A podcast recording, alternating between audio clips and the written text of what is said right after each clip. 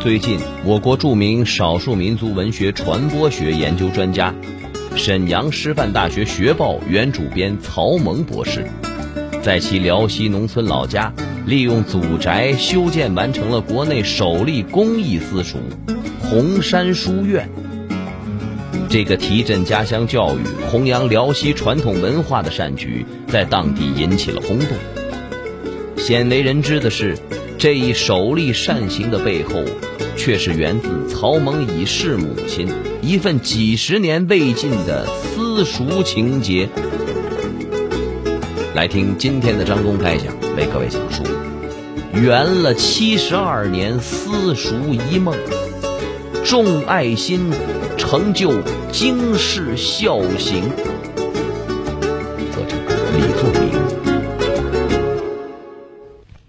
这里是张公开讲，在下张公。说，一九六六年夏的一天，在荒凉偏远的辽西山区建平县清风乡碾子沟村，刚满七岁的曹萌采药刚下山，老远的看见瘦弱的母亲谢彩莲，把十五岁的大哥曹振林送到了村子口。大哥是县六中的学生，是为数不多的被学校选送到北京和井冈山大串联红卫兵中的尖子生。一年前，为了让大哥读上初中，穷的每天都在饥饿中度过的母亲，实在拿不出五毛钱的报名费，便拿了家里仅存的三斤绿豆。艰难的挪着三寸小脚到十二里地外的坟坊去换钱。一年半后，大哥带着单薄的行李卷回来，耷拉着脑袋说出了让母亲震惊的消息：学校解散，学生们都去闹革命了。曹蒙十几年后还记得当时的情景，听了大儿子说的这句话。母亲手中的陶盆砰的落地，浑身颤抖，一下子蹲坐在了地上。陶盆碎了，母亲心中的私塾梦也碎了。当年就是因为曹家有个私塾，崇尚文化的她才坚决拒绝了几家大户提亲，而嫁到了曹家。母亲虽然连自己的名字都不会写，可她善于经营。过门没两年，公婆便把私塾交给她打理，使她成了曹家私塾的掌门人。他对成绩突出的学生大胆奖励，对一些穷人家的孩子学费减免。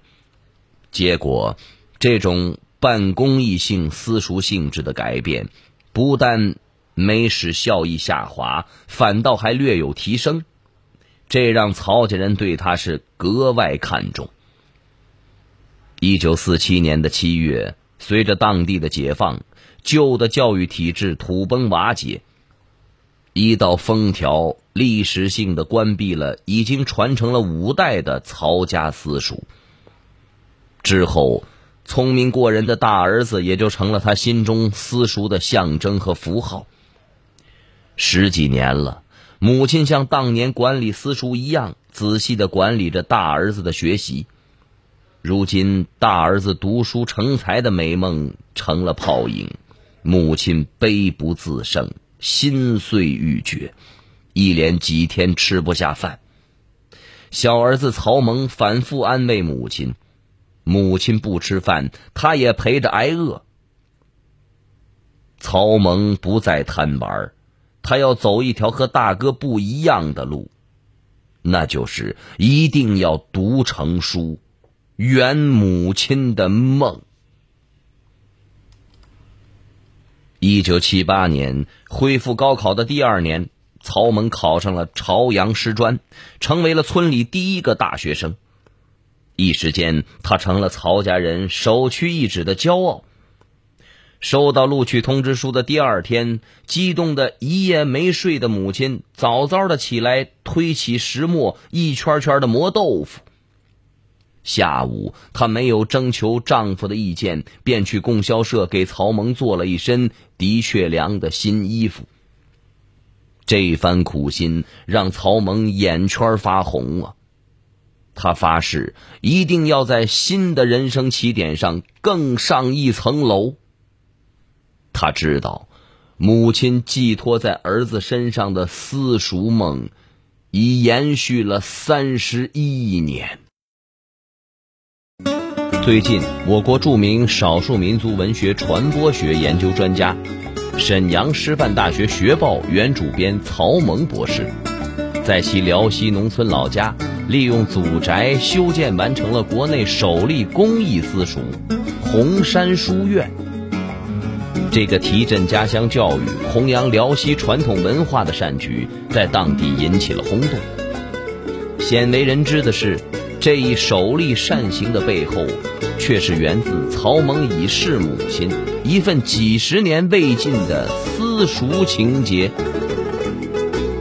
来听今天的张公开讲，为各位讲述圆了七十二年私塾一梦，重爱心，成就经世孝行。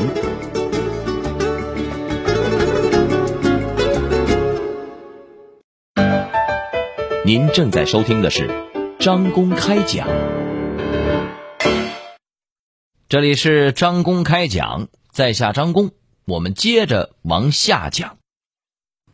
说一个黄昏，秋雪侵袭下的清冷教室里，曹蒙独自一个人边跺脚边取暖，一边大声的背着大段的这个文言美篇。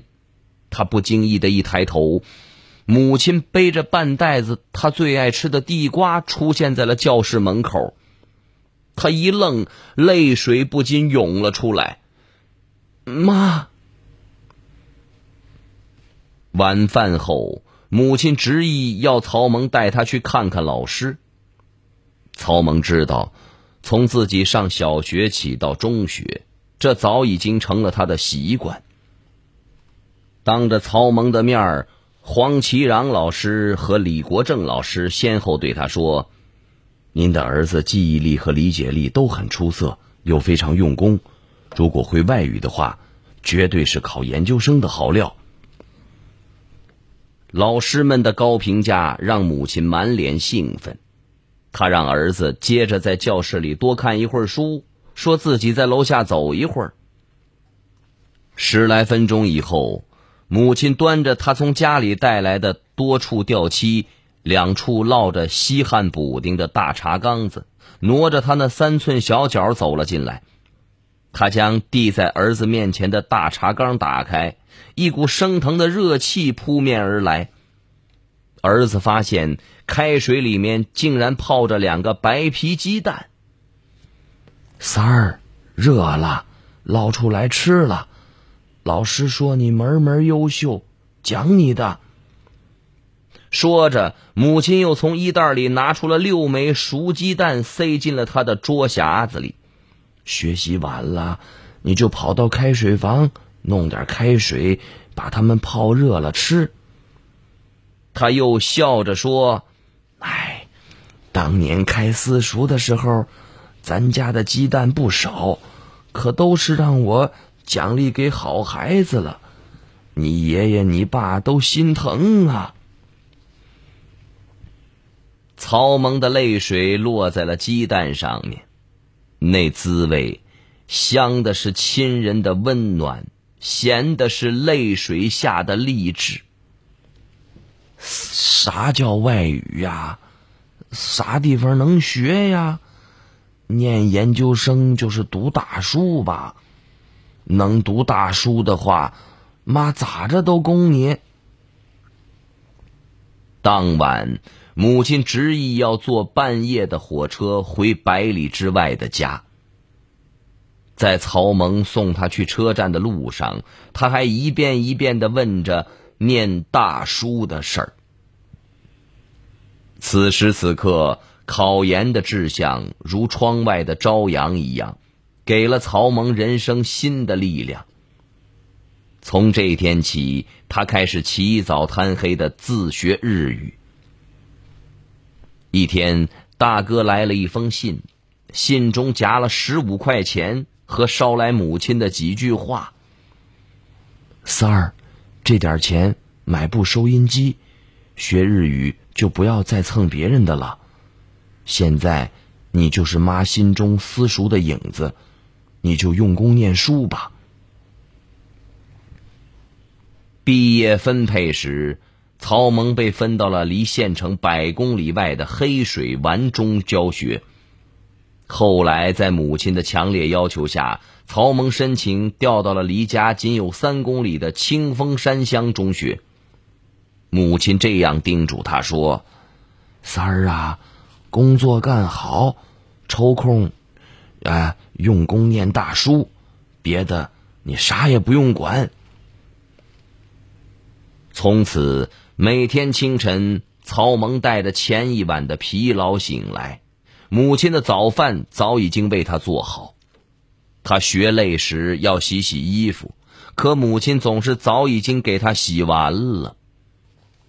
第一年考研落榜，母亲却依旧给他煮了鸡蛋压惊，不在乎的说：“明年再考，你能行。”第二年又考，继续落榜，母亲还是给他煮了鸡蛋，又说：“这大书你能念上。”到了第三年考研，母亲在考前给他煮了鸡蛋吃。这次曹萌终于考上了哈师大的研究生。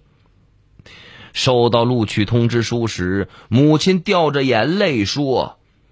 我掌管曹家私塾那几年，就盼着能出个念大书的学生啊！一九八七年，曹萌被分配到了锦州师院中文系做讲师，他没忘了把母亲接到锦州自己的家里住，母子俩一唠就是大半宿。一天，母亲说。邻居王姐说：“你们学校里还有教授呢，你啥时候能当上教授呀？”一语惊醒梦中人，曹萌忽然心中一颤，觉得自己太安于现状，固步自封了。于是他又是三年苦读。一九九一年，三十二岁的他。终于以优异的成绩考取了南开大学的博士研究生。一九九七年九月，曹萌在济南大学被破格晋升为教授。最近，我国著名少数民族文学传播学研究专家、沈阳师范大学学报原主编曹萌博士，在其辽西农村老家。利用祖宅修建，完成了国内首例公益私塾——红山书院。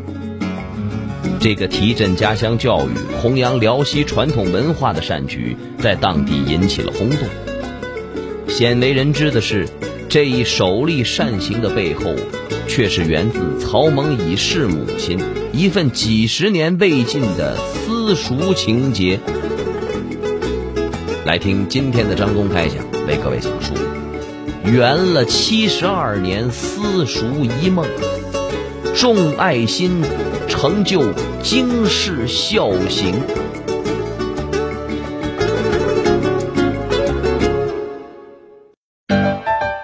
您正在收听的是张公开讲，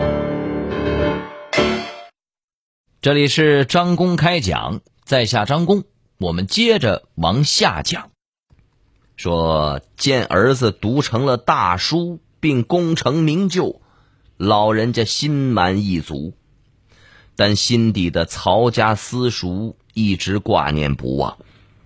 他多次认真的说：“三儿，你有钱了，你爸没了，就在咱家老院子重建个私塾，家那边的孩子。”有不少都贪玩电脑游戏和手机，办个私塾不收钱，好让他们学习，让他们知道用功学习的道理，让家那边的孩子能出更多像你这样读大书的人。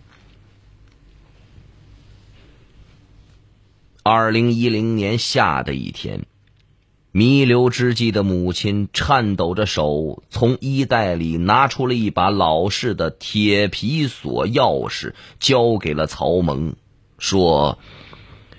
这是曹家私塾的钥匙，我留了六十六年零一个月了。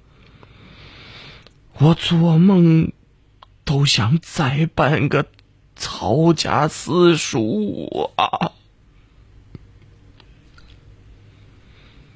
曹蒙是泪如泉涌，他当即答应了母亲，母亲这才安然的闭上了双眼。此后，母亲那把老钥匙。一直挂在曹蒙的心头，有时像问号，让他回味；有时像感叹号，让他感慨。那圆形把托蕴含着一股力量，让他感到一个不识字女性的信念和自尊。他想，那一定是千百年来中国底层妇女对知识的渴望。二零一七年，经过几年的准备，曹蒙兄弟三人终于开始着手复建中断了七十年的曹家私塾。虽然国家支持私人办学，但在老宅兴建私塾尚无先例，行政部门在审批时还有一些顾虑。经过一年多的努力，曹猛反复陈说缘由，最终地方领导被他热爱家乡教育的创举和孝心所感动，再加上热心人士县政法委干部潘宗兴的鼎力支持，复建曹家私塾，定名为红山书院，终于获批。曹家三兄弟的孝心善意，也感动了家乡的乡贤们，甚至感动了身在省城的大企业家们。他们为红山书院的建设捐款捐物。曹蒙的学生徐振宁甚至从他的工资里拿出了一部分支援老师的义举。众志成城，大爱结果。到二零二零年的七月。曹家兄弟共收到爱心捐款捐物，价值近三十万元。至此，红山书院的修建也终于初见规模。他拓展了当年曹家私塾掌门人谢彩莲对新私塾的公益性定位，更拓展了文化含义及文化旅游属性。它由上院、中院、外院组成，分为公益教育研究区、乡贤文化张展区、古代科举考试体验区和文化服务创意区，以及书院接待中心五个部分。红山书院是中国首座公益性私塾，他还将组织学者编写完成。中国当代百位寒门博士励志故事，中国百位寒门艺术家励志故事，红山文化史稿等与励志地域文化相关的著作，并将扩展现有的阅览室和展览室，免费为全国大中小学生无时限开放阅读、观展和科举文化体验。现在书院仍在建设中，也在全国范围内寻求文化策划精英，提供更完善的方案。母亲的遗愿化作了红山书院，曹蒙也终于可以告慰可敬的母亲了。好朋友们，以上就是今天的张公开讲，为各位讲述的是圆了七十二年私塾一梦，重爱心，成就经世孝行。作者李作明，在下张工，感谢各位的锁定和收听。明天同一时间，张工将继续为您讲述。明儿见。记录大千世界，刻画众生百相，演绎世间故事，诠释冷暖人生，品百家情，道天下事儿。这里是张公开讲之家庭有声版，咱明儿个接着讲。